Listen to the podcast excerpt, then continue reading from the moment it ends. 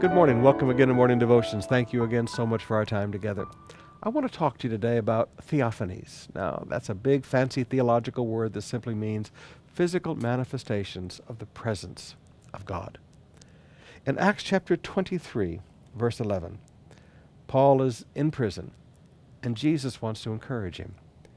It says, That following night, the Lord stood by him and said, Take courage. For as you have testified to the facts about me in Jerusalem, so you must also testify in Rome. Now, Paul was about to begin almost three years of imprisonment and, and trips and hardships, but in some ways, maybe three years of rest. That, that two years by the seashore in the palace at Caesarea would not have been too difficult of living. It would have been house arrest as, a, as an honored guest not, not in a dungeon or prison. But I want you to understand something here today. Jesus appeared to him. See, we, we get this idea today that God's not real.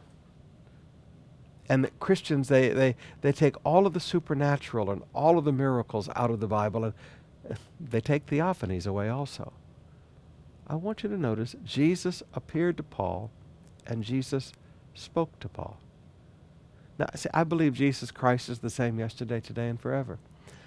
There will be people who will walk up to me and they will tell me that Jesus appeared to them in their hospital room and told them they would be well, that they would not die. And they say, Pastor, I, I don't even know how to explain it, but I was laying there in my hospital bed and about 3 o'clock in the morning, it's like Jesus walked into the room and he talked to me. And he told me I'm going to be all right. And he told me I'm not going to die. He said, Now, Pastor, it, has been a journey to, to, to get well, but Jesus encouraged me. Do you think that really happened, or was I just on too many medications? I said, No.